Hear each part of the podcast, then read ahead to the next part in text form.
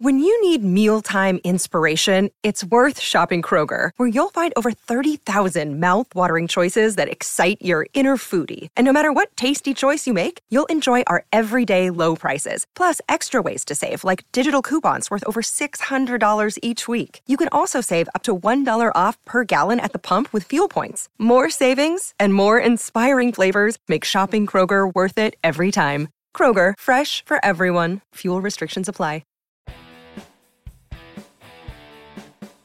Okay, a couple housekeeping notes as we record here late Wednesday afternoon. As promised, Ringers Danny Kelly is in the house. But number one, Mike Vrabel, most recently famous for being the head coach of the Tennessee Titans, saying he would cut his dick off for a Super Bowl, is now going into the Patriots Hall of Fame, elected over Logan Mankins and Bill Parcells. Congratulations to him.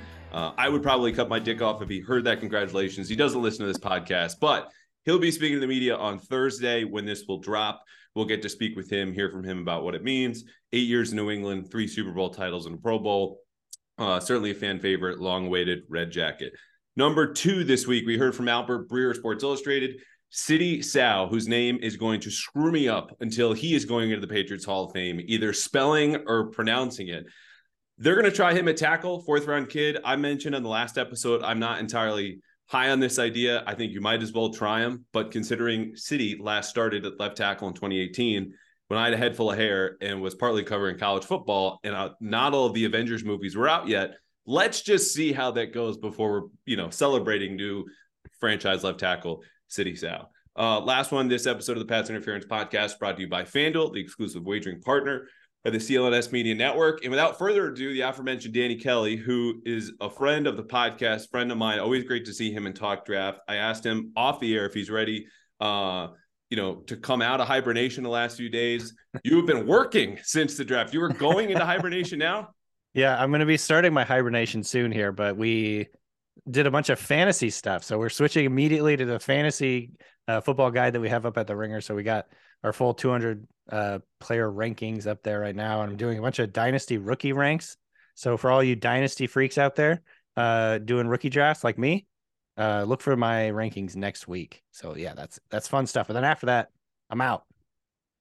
The Patriots notably did not take an offensive player until day three. Uh, Kayshon Boutte, who you were going to fill us in on here, I know has a lot of people excited. Is he yeah. anywhere close in those dynasty rankings? Uh, I would say he's like a good third, fourth round flyer at this point in terms of your rookie draft. Um, I would not spend something more than that just because basically he's a six round pick and you know the hit rate on those guys is historically very very low. But to me, he is a perfect six round pick. I mean, he is exactly what you want in a first uh, in a six round pick. Um, in fact, a lot of people coming into the season, coming into the 2022 college season, he was their number one ranked receiver. He was a guy that a lot of people thought might be a first round pick. There was a lot of hype around him. Um, you know, going back to his freshman and sophomore seasons at LSU, he'd put up a lot of numbers. He would, he'd led their team in receiving. Um, big play guy.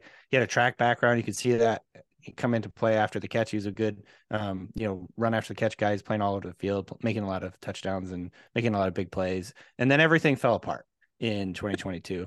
Um, I almost stopped you there because this is gas on the fire that I need to put out first because it's already blazing across New England. This excitement for Kayshon Boutte, who notably fell to the sixth round because yeah. of character concerns, effort things, and again, like Sidy Sow, uh, his best football or at a different position was in 2020. So for all of us getting excited about things that happened three, four, five years ago, hey, get excited. It's the draft. Yeah. It's why we have this event. Uh, but B, I want to see it first. If I was doing a 53 man projection, I would not have him on there. I don't think right. that's unfair. Um, but since you dropped all that and you are the expert here, which is why you're on the podcast, uh, I am in a losing position and backed in a corner. So let's get me out of this. Let's let's have some punter talk because Danny is on here today uh, to take a deep dive into what the rookies' roles could be for the Patriots in year one. I ran down every single pick and assigned a grade in the last episode. When this episode drops, I will have a Q&A with Jim Nagy, who went deep on basically every prospect except for Christian Gonzalez and Kayshon Boutte because they were two juniors. So if you want to find out more, go read that. In the meantime, the obvious place, Bryce Baringer, Michigan State, six round punter. And I promise we will work our way to Christian Gonzalez. But yeah, it was funny when you and I spoke a couple of days ago. You mentioned like, oh yeah, I'll talk about the top three guys, not a problem. By the way, Bryce Baringer was the talk of the Senior Bowl out in Mobile. Yeah. And I heard the same thing from Jim Nagy two days ago when he and I spoke for about 45 minutes. So, how the hell, Danny Kelly, is a punter the talk of the Senior Bowl? uh, yeah, that's a good question. So, first of all, I will say I don't spend very much time scouting specialists when I'm doing my draft guide for the ringer. It's just not really part of my purview in that. Um, and so I didn't go to the Senior Bowl expecting to really be watching the punting, but Baringer, every time he kicked the ball, everyone would sit up and be like, "Holy crap! Look at the look at the hang time on this thing." It was like it became sort of like a bit and a joke amongst people kind of sitting in the stands and watching the practices. But I mean, the guy literally has it's a, a howitzer leg. Like he was booming punts, coffin corners, really good hang time um, to the point where people were really, you know, noticing it. And that's, I'd say that's a high bar. It's clear because I don't really pay attention to the kickers and punters when I'm there. I'm typically watching receivers, skill players, uh, defensive, offensive linemen, things like that. And so, um, yeah, I mean, he to me really stood out, and there was it was like a this immediate thing where he was like, we were like, this guy's definitely getting drafted. He has a cannon for a leg, um, and you know, obviously, uh, you know better than I, but like Bill Belichick loves him some special teams, loves him guys that can um, come in and do special things in special teams. And so uh, he is actually a pretty interesting pick, honestly. He, uh, among the many things I'll remember for my first season covering the team, 2018 Super Bowl year, tons of memories. Tom Brady, Bill Belichick, Gronk. Was Belichick describing Rams punter Johnny Hekker as quote a weapon ahead of the Super Bowl? And this was not yeah. your perfunctory Belichick praise for the opposing players of the opposing teams before they play each other. Like he actually believed that with every fiber of his being and seems to think that Bryce Baringer is at least has the potential to be close to that. And I ran on the stats last time. It's worth repeating. Big Ten punter of the year, the biggest award in that conference, uh, 49 yards per punt on average. And you know, 46 for his career, 22 of 50 punts inside the opponent's 20, which doesn't seem to be a problem whether he's at midfield or his own 20 yard line. Can you just take us inside that scene though at the Senior Bowl because we all hear yeah. about you know tons of media scouts like yourself, and you're obviously in the top tier, top tier of the draft analysts, but you know everyone has the winners and losers from the Senior Bowl. You're on these what I assume to be bleachers in the stands mm-hmm. in Alabama. Sometimes it's freezing, sometimes it's too warm. They're warming up, you're taking notes and watching practice, and then at night.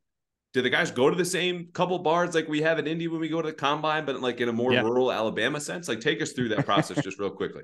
Yeah, so I would say if the bar in Indy that everyone goes to is High Velocity or mm-hmm. Prime 47, uh Veets is the one at the Senior Bowl that everybody goes to generally speaking. There's a couple different bars uh, in downtown Mobile that people go to, but Veets is sort of this dive bar with really loud music. It's it's uh not as fancy as High Velocity, put it that way.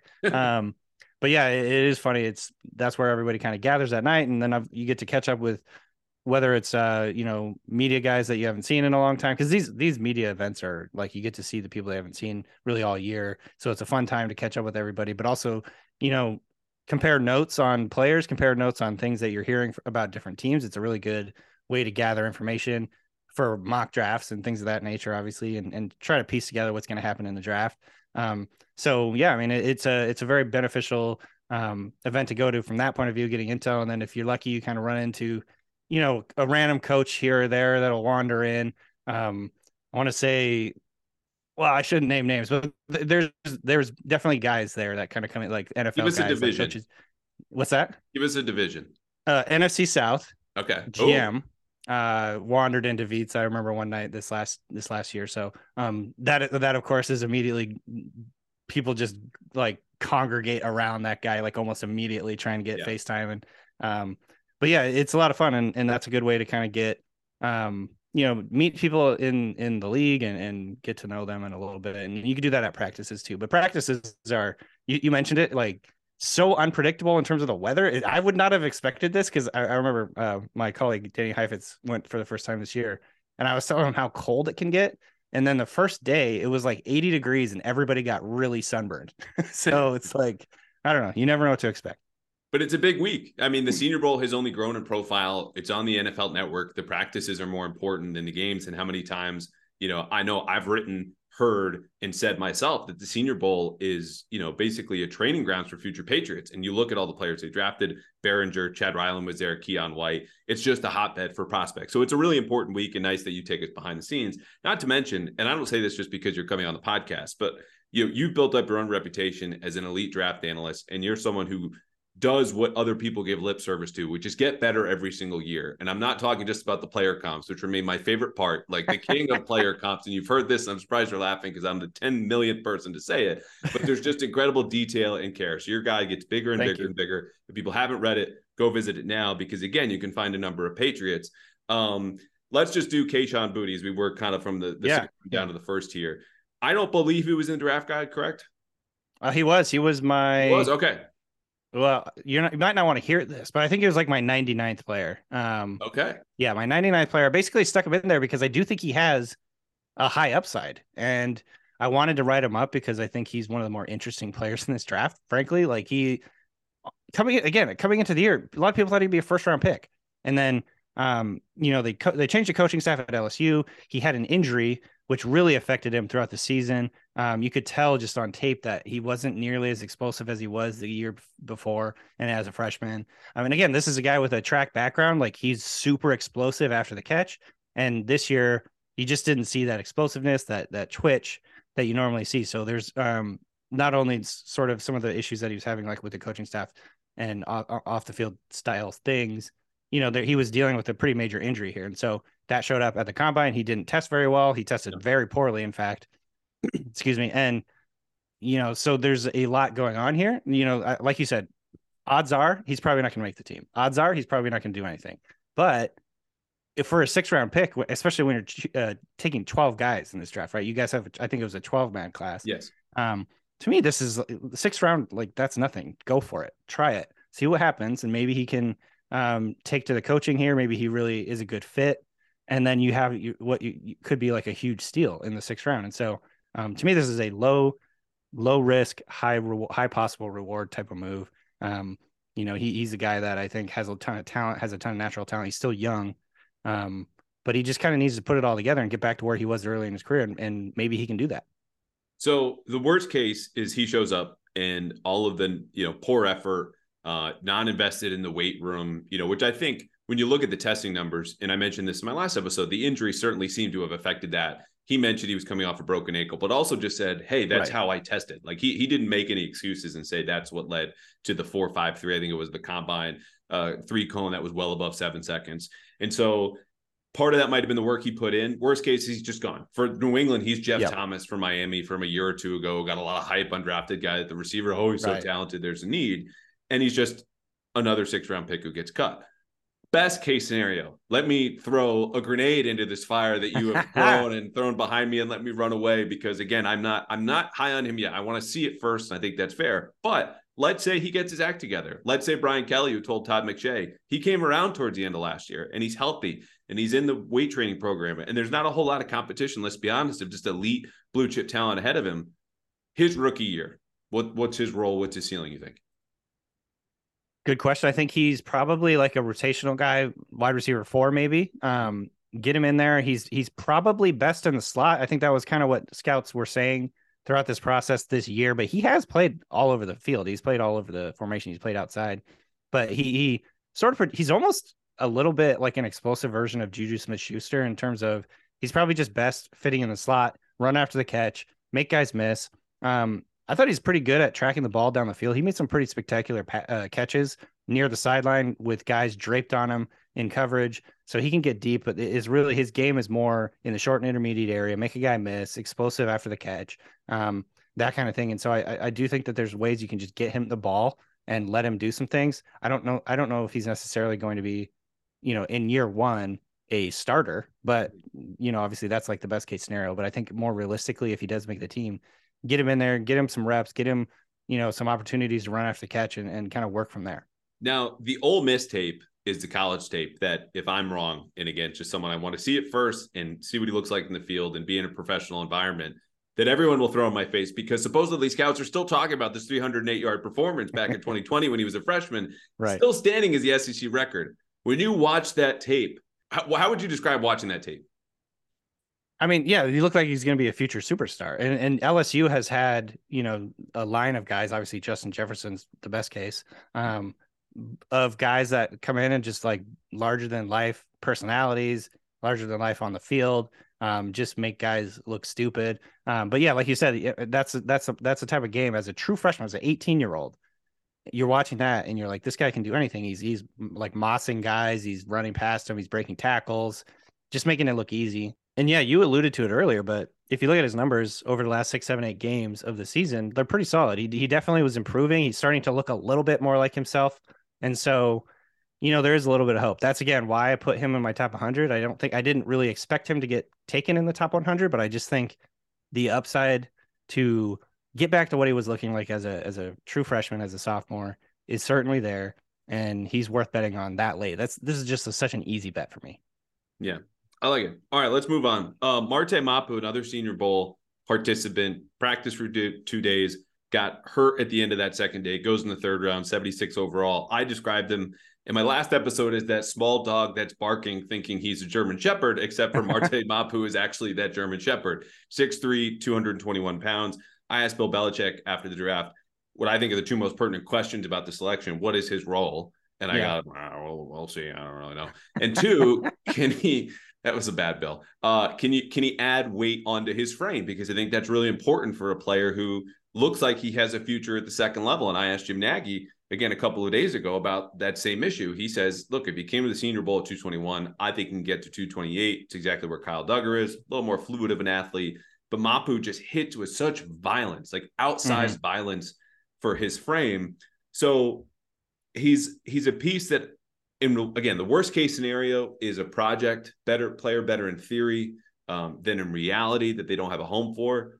Best case scenario, his role as a rookie might take over that dime linebacker spot and then rotates in with the safeties if you have a surprise yeah. trade or cut candidate where again you've got four veterans there dugger phillips peppers mills possibly what do you see as far as his fit? Like we know what the player yeah. is. He's very exciting. He's got great tape, small school, all that. But at the end of training camp, where, where do you see him standing and fitting in the depth chart? Yeah, I mean, I think you nailed it with just the dime linebacker slash hybrid safety type of player, a guy who's going to come in. He can he can line up off the ball in the second level. Um, you know, he did a lot of things where he's like sort of an overhang player slash uh, slot, um, guarding guys in the slot. He like you said, he flies around, he hits hard, he's a tone setting type of player. I think that's why he got drafted where he got drafted is because of the energy with with which he plays, the versatility that he brings to kind of do a lot of different things, you know. And so um, he's always ripping and trying to strip the ball, you know, that kind of thing. I think that gives him the ability to kind of like do a lot of different things. I think he could line up and match up with uh, tight ends. Um, and so yeah i think it's just the versatility the kind of do it all thing I, I don't know exactly the role in, in the patriots defense that he's that best suited for but i would say he's more of a safety than a linebacker truly um, just because of his size. Um, but you can kind of line him up all over the formation let him um, range around let his instincts take over that type of thing. Because he was he was you know you could it was sometimes honestly kind of hard to find him in the defense because he would line up a, a whole different um like places every time. So yeah he's just one of those type of the players that I think could be just a hybrid sort of positionless player in the in the back seven. And if there's a defense where they value that more than any other defense league, I think it's the Patriots. I mean, they're playing yeah. more dime than anybody else. They're playing with three safeties as their base, one always close to the line of scrimmage. And I bring up Dugger because there's been a lot of discussion in Patriot circles and Twitter, radio about a lot of these picks seem to line up with players from the 2020 class who could be on their way out, a class led by Kyle Dugger. That makes sense. Could be headed yep. into a Pro Bowl year. Now, I don't think that projection is as seamless because Dugger's much better in coverage. He's learned a lot better about how to cover tight ends. Mapu just might not have that speed. Didn't get to test because he he tore his pec. Right. Um, but he's at least in the mix, and I like fitting him in as a safety there. Again, I just you you want to see it on the field. The good thing is he's given interviews, and his film speaks to this, where he's like, I live in the film room. I know what everyone in the defense is doing. And that's the way they teach the defense in New England. It's a very conceptual process of like, oh, this is cover yeah. one. It's not you're outside, you have the X, follow him wherever he goes. It's like, this is where your help is, your leverage, the checks. This is what the safety's doing, even down to the defensive alignment. So he fits from a mentality standpoint. Again, that's why mm. I said and reported. That's interesting. That yeah. he's Bill Belichick's guy. I mean, well, have you heard that elsewhere? Like that you meant, you said it's interesting. You're covering the whole league. I mean, uh, honestly, like I don't know how how different teams coach it, but I think that's probably less common than than for like most teams. It's like most teams are just like, you know, here's your responsibility, here's you know what you got to do on the field, not not going in and trying to like learn what multiple positions are looking at in any given play or like knowing, like you said, just how to play a different position if you're if you're called to do that at, at, a, at a given time. So I think you know that's that's always been like a hallmark of of Belichick is like teaching and and being a teacher and and all that. But I think yeah, I don't know if that's super common. I haven't heard heard that a ton. Uh, one other hallmark of Belichick defenses, I wrote about this when I got to shadow uh, or, or, crashed a coaching clinic that he spoke at a couple of weeks ago, is there's still an element of just, we want to knock the shit out of you. Okay. We're coming yeah. to take your head off. And you see that in Marte Mapu's game. And I'll close with this before we go on to the top two prospects, Keion White and Christian Gonzalez. Jim Nagy relayed a story to me standing on the sideline, senior bowl practice. He's right there with Marte uh, Mapu in front of him. Mike Tomlin mm-hmm. is standing next to him. It's a nine on seven drill. And there's a fullback on the offensive side. It's a run. Mapu comes up and, quote, just buckles the dude behind the line of scrimmage, like sends him backward flying. The clip is on yeah. Jim Nagy's Twitter if you want to go find this. And Mike Tomlin, with his patented wide eyes, supposedly just stares at Jim and goes, This guy's making himself some money this week. so, like, there will be that. moments in training camp. If you go down to Foxborough this summer and you're listening to this, just look for it. He'll have some horrendous number. I think it's supposed to be 52. Yeah, actually not so bad for linebacker slash safety. But yeah. yeah. you know what I'm talking about. With I think I saw. Yeah, I think I saw Boutte or whatever had a number in the 50s too. I was like, oh my god, I forgot about the rookie rule with the Patriots. But yeah. yeah, basically they go and I I tried to send this tweet out a couple of days ago, and it's just such a useless niche tweet that I and I screwed it up, including numbers that they have retired that it wasn't worth it on the front end. But the premise is this: Bill says you need to earn your numbers. It mm-hmm. starts at 50 for the first pick that they take and it goes all the way back to the undrafted rookie. So it'll be 50, skip 56 and 57, which are retired, mm. and go to like 64. But yeah, seeing um, Marcus Jones, all of five eight, draped in this 52 jersey that's really wearing so him last year. Yeah. it's ridiculous. So anyway, um, that will be Marte Mapu experience, the new 52, most likely at Patriots training camp. The guy can hit, he's got those instincts. I think that'll carry you in the Bill Belichick defense. It's just for me, yeah, given the size concerns, maybe what's the long term ceiling for a player like him. But um, long term, again, given Dugger's contract situation, how old Adrian Phillips is, there might be a role.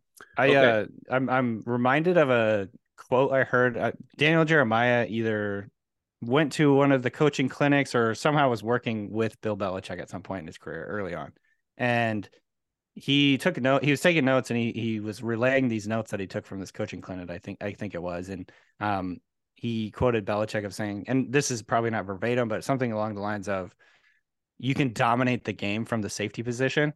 And I that always stuck with me. And like when you're talking about buck, him buckling the guy in the backfield, I I think of like a guy like Kam Chancellor or you know like a Troy Polamalu, you know any of the the greats that just brought like such a physical presence. There's like an intimidation factor that you can't mm-hmm. really get um, with everybody. And so yeah, that just really stood out to me. Like you can dominate the game from the safety position. It just I, if when Bill Belichick says something like that, it kind of like sticks with you. And even though the position itself is sort of devalued um, salary wise in the NFL, but um, I, I, do think that there's something there where, you know, get a guy who can do a little bit of everything in coverage and in, against the run. And, and that can be like a huge advantage, a huge edge for you. Yeah. I mean, they certainly think so because, again, I started covering the team in 2018 and they have been top five or maybe top seven in safety spending. Yeah. Positional spending at the safety position every single year. And partly that's have you got a guy like Devin McCourty, who's, you know, top yeah. 10, top 12 safety, all of those different years, maybe just more of a free safety, but solid player you're going to pay. Though he probably took a pay cut down the stretch. And so they're still investing in that position from a draft standpoint. Obviously, yep. with Mapu, go back to Dugger, um, you know, all these different players and from a salary one. So there's there's a lot of value in there. Yeah. Uh, question for you personally. Uh, do you believe in emotionally hedging, Danny Kelly? Yes, of okay. course. Excellent. Well, this ad read is for you. Onward to Keion White, Georgia yeah. Tech, 46 overall pick. He was a player that I mentioned again in the last episode, was top 10 for Daniel Jeremiah. Where was he on your board? Uh, Daniel Jeremiah's first board, I should say. How, how did right. he evolve from your first your first big board to your last? Uh, he was always I, I would view to him as a sort of end of first rounder. I had him at my 29th overall player, and so okay. um, I kind of see him as big, long, super athletic, but a little bit raw. Um, you know, a little bit. He he needs to develop a little bit, but he's also a little older. He's 24 years old. He spent six years, I believe, in, in college, and so um, there's a few things that you can ding about his like profile as a prospect, but at the end of the day, he's 6'5, 285 pounds, really long arms, really explosive, really twitchy, pretty uh, flexible as a rusher and also versatile ab- ability to kind of run, um, you know, pass rush from the outside, go back in on the inside. You know, plays a pretty good leverage. He has, I thought his his hump move and like a spin move. He, he has a couple burgeoning moves that I thought he could be really effective with at the next level. Um, but yeah, obviously, I think Daniel Jeremiah admitted it. He kind of like jumped the gun a little, and then you know he saw Keion White play at the Senior Bowl. It wasn't quite as dominant as he was hoping, and he he eventually moved him down a little bit, which I think is fine. I think that's something that happens kind of as you go through the process, and so. Um, but yeah, I mean, I always viewed him as sort of like an end of first round, early second round type player, and so you know, I thought getting him, what was it, forty six? I thought that was a good value. Yeah, and they supposedly had a first round grade on him in this small group of players that when they traded back from 14 to 17th overall, where they got Christian Gonzalez, who was at the top of that group, obviously. Um, yeah. And then they made some calls to the back end of the first round, seemingly about mm. Keion White, who I checked in with somebody else outside the team who works for another organization who said they were turned off. And this is something that's been reported also by Mike Reiss by his interview process. Like the guy that you saw on television with this very Belichickian, straightforward, right, unemotional stare is who the guy is everywhere he goes. And for some teams, it's going to turn you off, not willing to connect or sell himself on that, which told the Patriots, obviously, is his size. He is a jumbo right. edge player. And honestly, that business approach fits with them.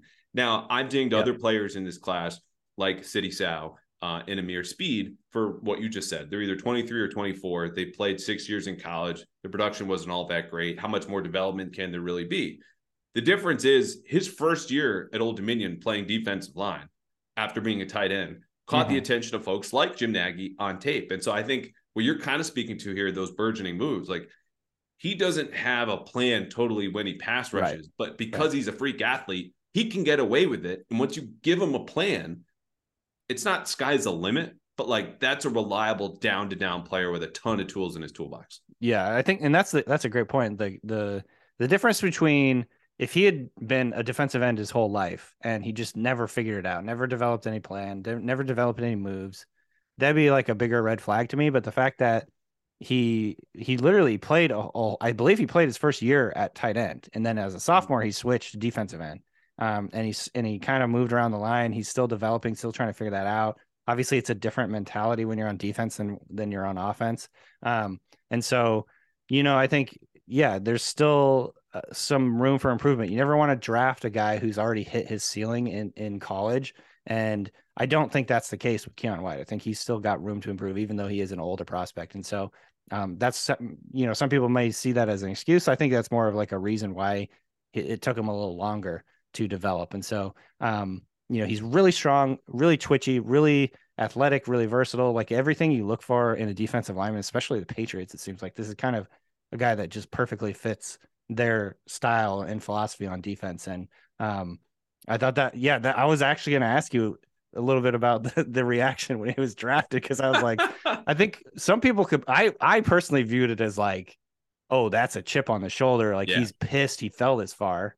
But I of course don't have all the context, so I thought that it was very interesting hearing you say that. Like that's kind of how he is, just as a person. He's just like super serious and and uh business like or whatever you want to say I, I, thought that was very fascinating just watching him he didn't even react he's like bill belichick winning the super bowl he just stood there like okay and what's next yeah he was in a belichick lab some far off way or actually just down in atlanta at georgia tech being built and this is what yeah. this is what got spit out um and it was funny too because listening to him in the conference call where we speak with all these kids about 30 to 45 minutes after they get drafted ask a question like he was very open. You could hear the expression in his voice, but it wasn't some sort of, you know, spite or vengeance for getting drafted 46 when he was billed as a first round pick in most places, like late first round pick, like you had him, and was also invited to the draft. And there were multiple questions about like that's another hey, thing. Congrats yeah. on your best moment of your life. Um, how was yesterday one of the worst? And right. his answer exactly. was like, I'll never get that experience again. That was fine. I'm glad I got to go. Yeah, I had to fly home today,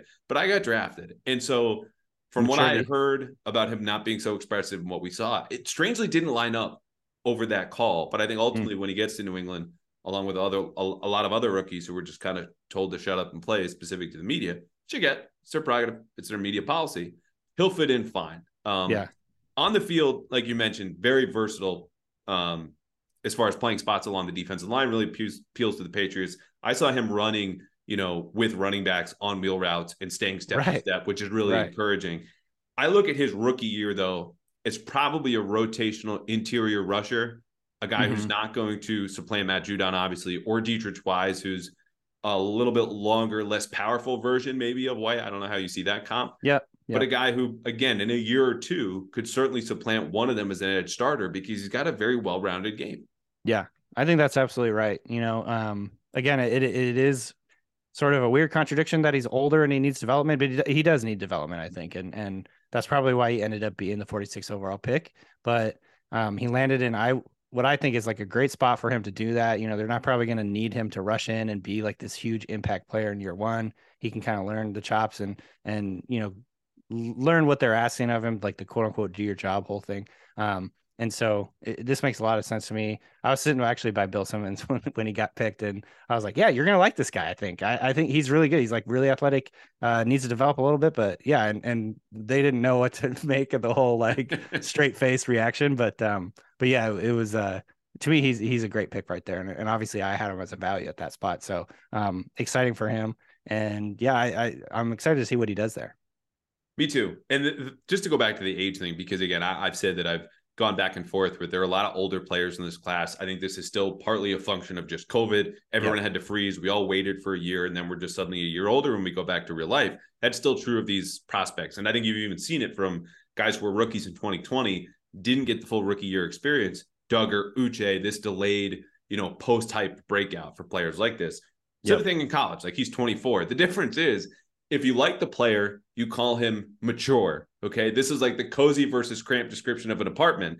If you don't like him, he's just old. That man useless. He's past his prime. You can't develop. My thing is, it's not so much the overall age, it's how many years you spend at your position. That's where I see like Ameer Speed, six years, and he had six or five pass breakups at Michigan State, solid school.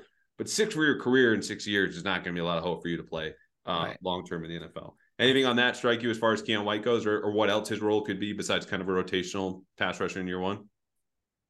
No, I, yeah, I think that that kind of that nails it. I mean, I'm curious. I was going to ask you, what do you know what weight they want him to play at? Like, has, did they mention anything? Because I think he's kind of gone up and down in weight during his college career, and so I'll be curious too to see whether they ask him to kind of bulk up to like a 290 or go down to like a 265, 270 to get like more on the edge.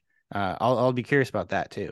Their edge rushers the last 10 years um, that they've drafted have averaged about 6'3, 6'4 and 264 pounds. I think it's 264.2.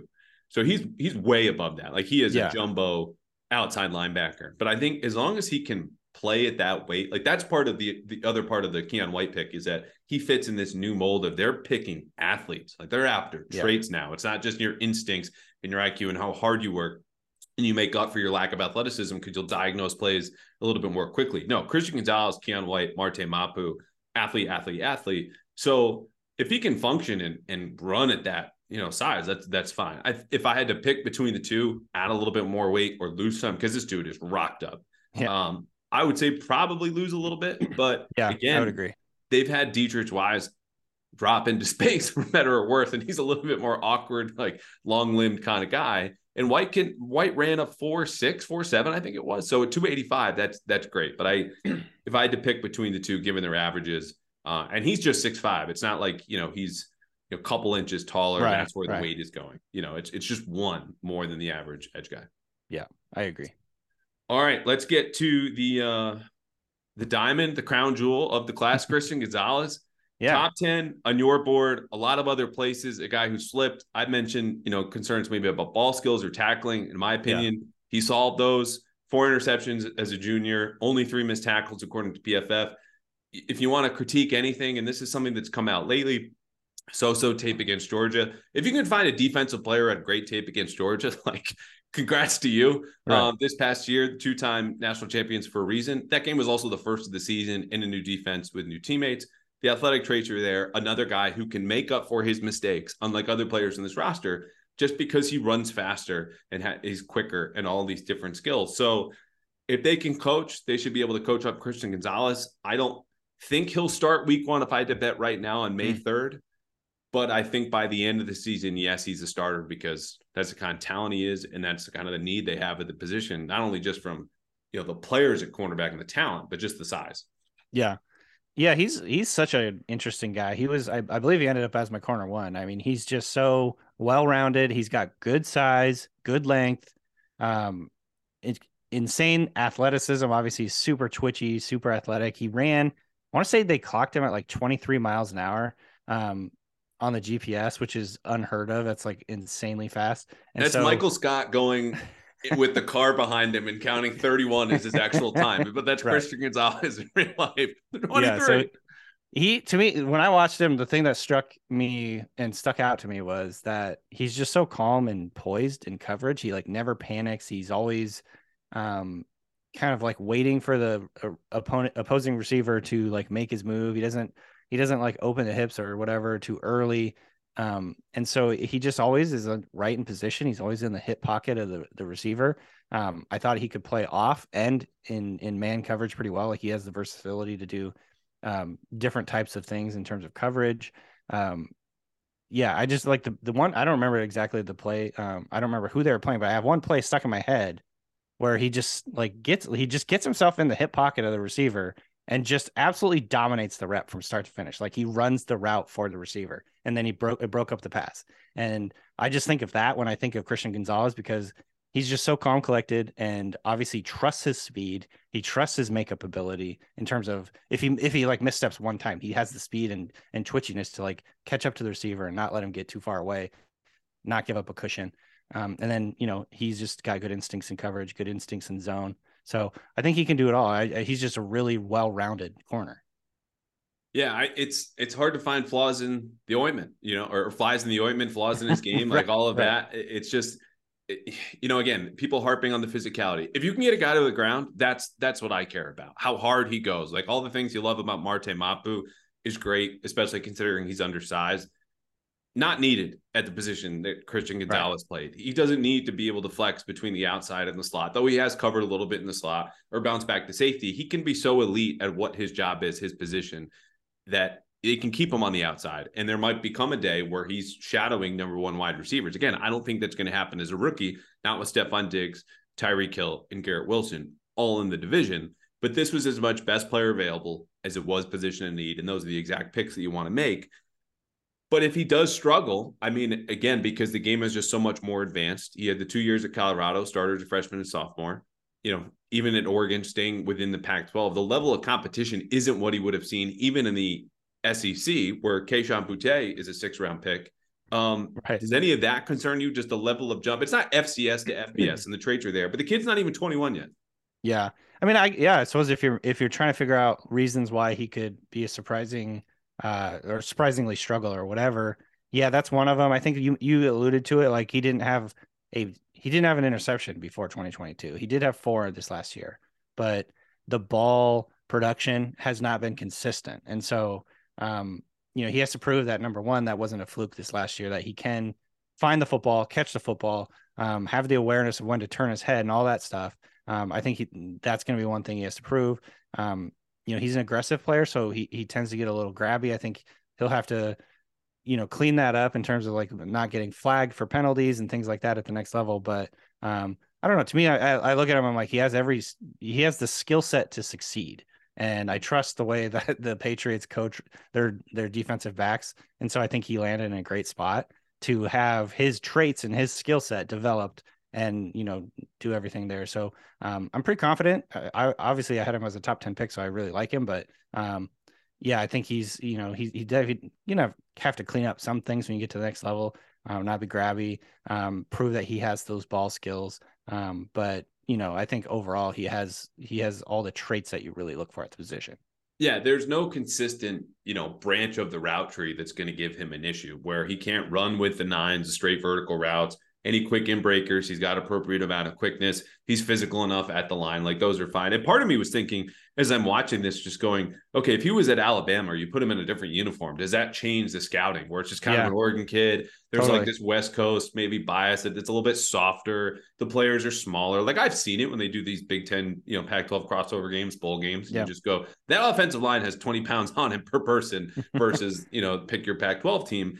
And then I'm thinking too, like his breakout as a junior, maybe this was just his natural progression all along, was under Dan Lanning, former defensive coordinator at Georgia, who brought over a lot of those Georgia coaches with him to Eugene. So not only is he in a pro style defense under Kirby Smart, of course, learned under Nick Saban, and we're getting further and further away here from you know the Kevin Bacon of college football. But the point is, it's right. not all that hard to imagine what he would look like with Alabama s coaching or an Alabama s yeah. system because that's what he did in his best season and will be doing here in New England. So again, yeah, I'm high absolutely. on him. I, just like the rest of the rookies, my default is I want to see it on the field. I think he'll look excellent in the spring when we get a couple OTA practices and then mini camp.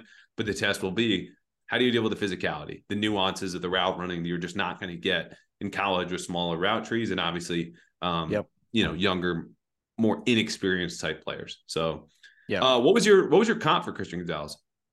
Uh, I had AJ Terrell. Terrell. Nice. AJ. How do you pronounce that? AJ Terrell. Maybe we should go find that NFC uh, South GM who's just hanging out at the bar, yeah, being a big celeb, and ask him. Yeah. Um, but yeah, I don't know. I just think he's got the ability to play both man and zone. I think is yes. is what stood out to me, and his just ability to get into the hip pocket of a receiver and basically run the route for him. Sticky in coverage, you know, absolutely no issue with speed or twitchiness or change of direction, fluidity. Um, you know, I think you know if you're looking for like picking nits or whatever, yes, he might be not the most he's he's definitely not Devon Witherspoon in terms of like physicality and all that. That dog um, in him, yeah. Right, but I but at the same time, I thought he was he played plenty aggressive. Um, so I yeah, I like everything about him. Yeah. Um, one other thing, I just lost it, which is super not helpful in a podcast.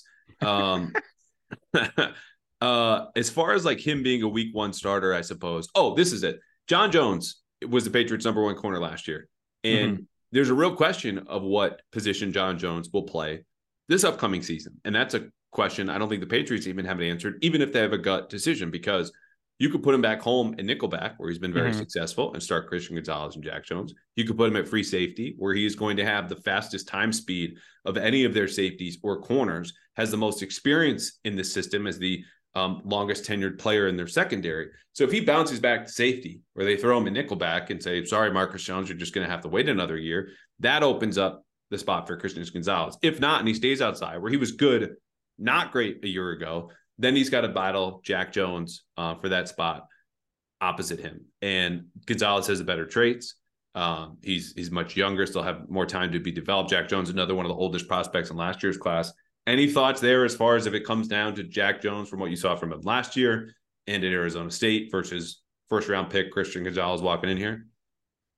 I mean, yeah, I don't know. Honestly, they're it's they're very different, obviously. Yeah. Um, but I I would tend to lean that Christian Gonzalez would be the guy to go with there. Um, I didn't I didn't watch a ton of uh, Jack Jones to be totally honest last year, so I, I don't have like a in depth scouting report to offer. But um, but yeah, I would say just Christian Gonzalez, like size, speed, length, um, kind of has Jack Jones beat in those categories. So I would probably yeah. lean that direction. Look, a lot of people didn't watch Jack Jones last year because he was supposed to go in the seventh round or undrafted. And the Patriots right. said, "Oh no!" And it seems like at least the start of his career, mind you, he ended the, se- ended the season on the suspended list. Um, that they were right because he was exceptionally talented. Couple of picks, both mm-hmm. excellent interceptions as far as you know the the read on the play, break on the ball, ball skills.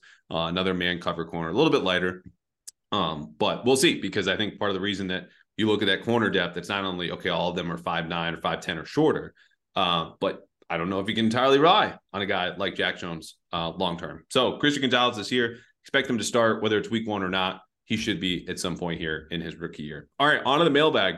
You were not prepared for these, though. I, I oh, told wow. you. Mailbag. Yeah, mailbag, real quick. Uh, to have a Mac take, there's always a Mac question. Long term, there's been a lot of turmoil. I've said multiple times on this podcast, I want to put it behind us, but now I'm going to put it in your lap. So this is a hybrid question from okay. uh, Kamal and Fuad, who basically want to know: Do you think Mac Jones will be the Patriots quarterback beyond this season? And if not, uh, where do they go from there? See, now you get to oh, suffer because no, yeah. look, the, the, answer is no one knows. The Patriots right. don't know. Mac Jones doesn't know. But if right. you had to guess, Danny Kelly. Um, I think that yes, he'll be the starter after this year. I think I, am like predicting a bounce back season for him this year. I think Bill Bill O'Brien's going to be immensely helpful uh, for that. I think that the weapons around him are going to be significantly upgraded. Um, and so I could see him getting back on track. Eh, you know, to me, like honestly, if you look at last year, and you know, no offense, of course, to Bill Belichick, who's the greatest football coach of all time, but like they did not put him in a good situation with Matt Patricia No, no, as the offensive coordinator. Like we could see that immediately. That was the most obvious thing. Um, and so you know, to me, there you can't ignore the fact that that was what happened. That literally happened. They had a guy who was largely a defensive coordinator uh, come in and be the offensive coordinator, or whatever. You know, just the way that they went about that with Joe Judge. Um, you know, it just didn't make any sense. And so it was not surprising to see him struggle. And I think this year we'll kind of get back to what we saw more closely to to, to Mac as a rookie. Um, that being said, you know everything you hear again, people talk at the Senior Bowl, at the Combine, uh, wherever. You know, there is rumblings that the the team doesn't really like Mac Jones. So, you know, I don't know where that's going to go. Um, I don't know if they have other options. If they find another option, maybe they will go that route. I still Bailey Zappe's still kind of hanging around and um, is probably going to challenge him a little bit in, in training camp in the offseason. But um, if I had to guess, like the odds are, I think Mac Jones will continue to be the starter. But again, it wouldn't really surprise me if he isn't either.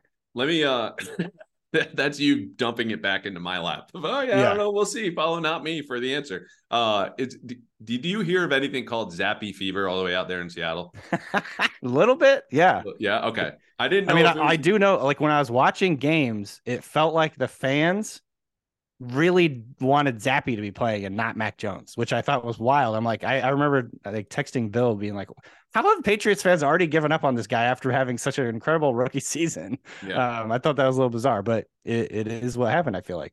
Yeah, it was uh it was a a fun period just having a name, a kind of gimmick in what was otherwise a miserable season and even Yeah. directly asking Bailey as I did, like have you heard of this thing called Zappe Fever, which I didn't know if it was just like midday radio talk fodder, but it's on Twitter. Let's see if he reacts.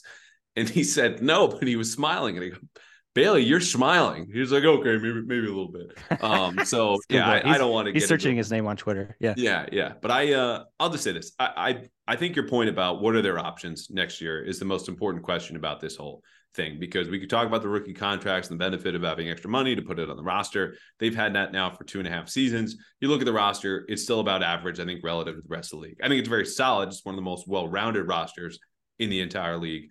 But ultimately, if they can upgrade at the right price, they'll do it. If they can't, they won't. How many upgrades are there available over Mac Jones? Well, you're talking about the 10, 12, 14 best quarterbacks in the league. Teams just don't get rid of them. Okay. Right. So that that's where I end up. That's what I said all this offseason. That's where I'll be on next year. All right, two quick ones. We kind of already answered this. Jordan asked, can Mapu function as a linebacker at the NFL level slash in this defense at his current size? You and I both say basically in dime packages, sure. I mean, Mack Wilson was there. Granted, Mack Wilson is two inches shorter and seven to nine pounds heavier at 6'1", 230. Um, but yes, I mean, he he he. I think it would just be a matter of health because he's playing a lot more games against heavier, faster, more explosive players, obviously, than Right. he was in Sacramento State. But in a specialized role, yes. Is Ja'Whaun Bentley two down thumper? No, right, Exactly. cosign. All right. Uh, one that is probably beyond both of our purviews, but it's an interesting conversation. Gary wants to know which 2020 draft class member, Dugger, Uche, or Mike Onwenu, is most likely to sign an extension before the season. Um, then he has his own commentary, which I'm not going to add because this podcast is for my commentary of my guest commentary. But I I will tell you this is interesting because I know Dugger expressed an interest in changing agents this offseason. That's not something I've reported Mm. or written because the agent change has not happened, but clearly he has his eye on an extension, and I think should.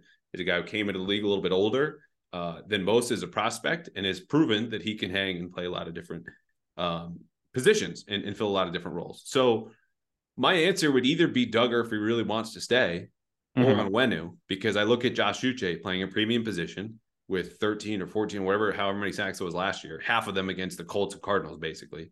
Um, there are a lot of teams Who's that will pay for Yeah. that th- those amount of sacks. And that that I think is going to price the Patriots out ultimately. Who knows? This is still nine, 10 months away. But that my answers would be Dugger and Onwenu, probably in that order. Yeah, I, I was gonna. I that was my answer. You stole my answer. I was gonna say Uche sacks getting paid. That's like you make you make sacks, you get a lot of money. And so you know if he can kind of follow up with what he did last year, um, this year, and, and kind of get those numbers up again. I, maybe he won't match what he did last year, but you know, have a solid number of sacks. He's gonna be a lot of teams are gonna be very interested in that. So I'd say he's the most likely to leave just because, you know, like I said, the those the sacks above anything really, other than maybe like touchdowns, like that translates to money, you know, in free agency. So uh, that could be a reason that he leaves. You want him in Seattle? Noted Seahawks fan, Danny Kelly. I liked him coming out, man. I mean, he's a little undersized. We uh the Seahawks drafted a guy kind of similar in style to him in uh, Derick Hall this mm, this Auburn. in this draft. Um, kind of like a hard charging undersized. Well, not super undersized, but like a little undersized. He's not quite as small as Uche in terms of height, but um, a little undersized, a little under height, but hard charging, super twitchy, athletic guy. Um, has some you know similarities to Uche, but I liked him coming out. I you know I thought he would be type of guy who could come in and be a rotational player in the pass rush and kind of do what he does.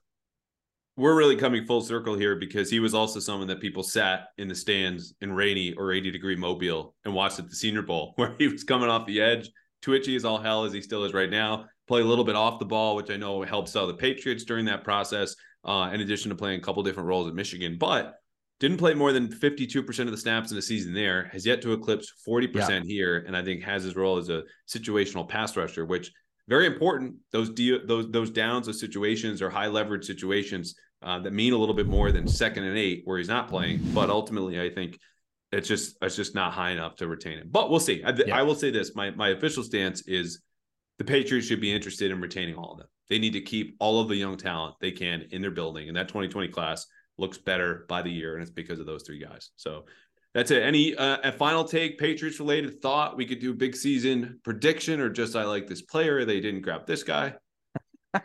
um, let me see here. I don't know. Tell me, give me the fantasy take on uh, on the on the Patriots this year. Like, who's going to be? You think Juju Smith Schuster's the? Rec- uh, actually, let me let me ask you this. Yeah. Is there any world in which Tyquan Thornton is is actually productive next year? Because I uh I kind of liked him coming in. I did not think he was going to be a second round pick, but I I did like him. Super fast and he flashed a little bit in the early part of the year. I uh I think there's a world that exists. I might need to check with one Kang the Conqueror to find out uh, for the Marvel fans out there. But I, here's the the most important part about that: he'll get his opportunity. You know, they mm-hmm. traded up for this guy. It wasn't just that he was a second round pick. They traded up to go get him and see mm. something mm. in Tyquan Thornton, who got a ton of snaps last year, will have even more this year if he earns them, and had a good camp. It wasn't great. I, I was very patient with Tyquan Thornton when everyone was so excited because, you know, again, part of the Patriot watching experience is you get to feel like a beat dog at certain positions where athletic linebackers really stand out. You're like Raekwon McMillan's kind of average speed and athleticism. Tyquan Thornton's speed is out of this world compared to almost anybody. I just Want to see a little bit more well-rounded game.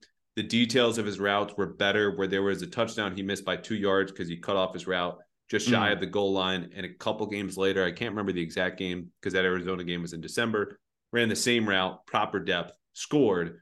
Like those improvements are there. I just you need to see more consistency um, yeah. from him. So yeah, there's a world, but he fantasy wise, very, very late round flyer, kind of like right. lottery ticket. Right. Um, well, I'm talking more like dynasty, but yeah, dynasty. Yeah, sure. I mean, what the yeah, hell? I mean, you know, I mean, if you're someone who took a, a, a pick on N'Keal Harry, like you, you can afford to, you know, invest in the Tyquan sure. experience for a little longer. Yeah. All right. Cool. Yeah, you're good. All right, Danny Kelly, thank you for your time. Good luck in hibernation. I hope you enjoy a nice long vacation. We get to do this uh, sooner than next year's draft, and hopefully see yeah. you along the way. Pats and Seahawks don't play, but um, you know you're you're around. You do excellent work on the draft and fantasy. It's a blast to listen to you, read your work, and uh, this is this is one of the most fun episodes I've had in a long time. So I appreciate you, buddy. Well, I thank you very much for all the kind things you said about the draft work, and yeah, anytime, man. Let's talk soon. You got it.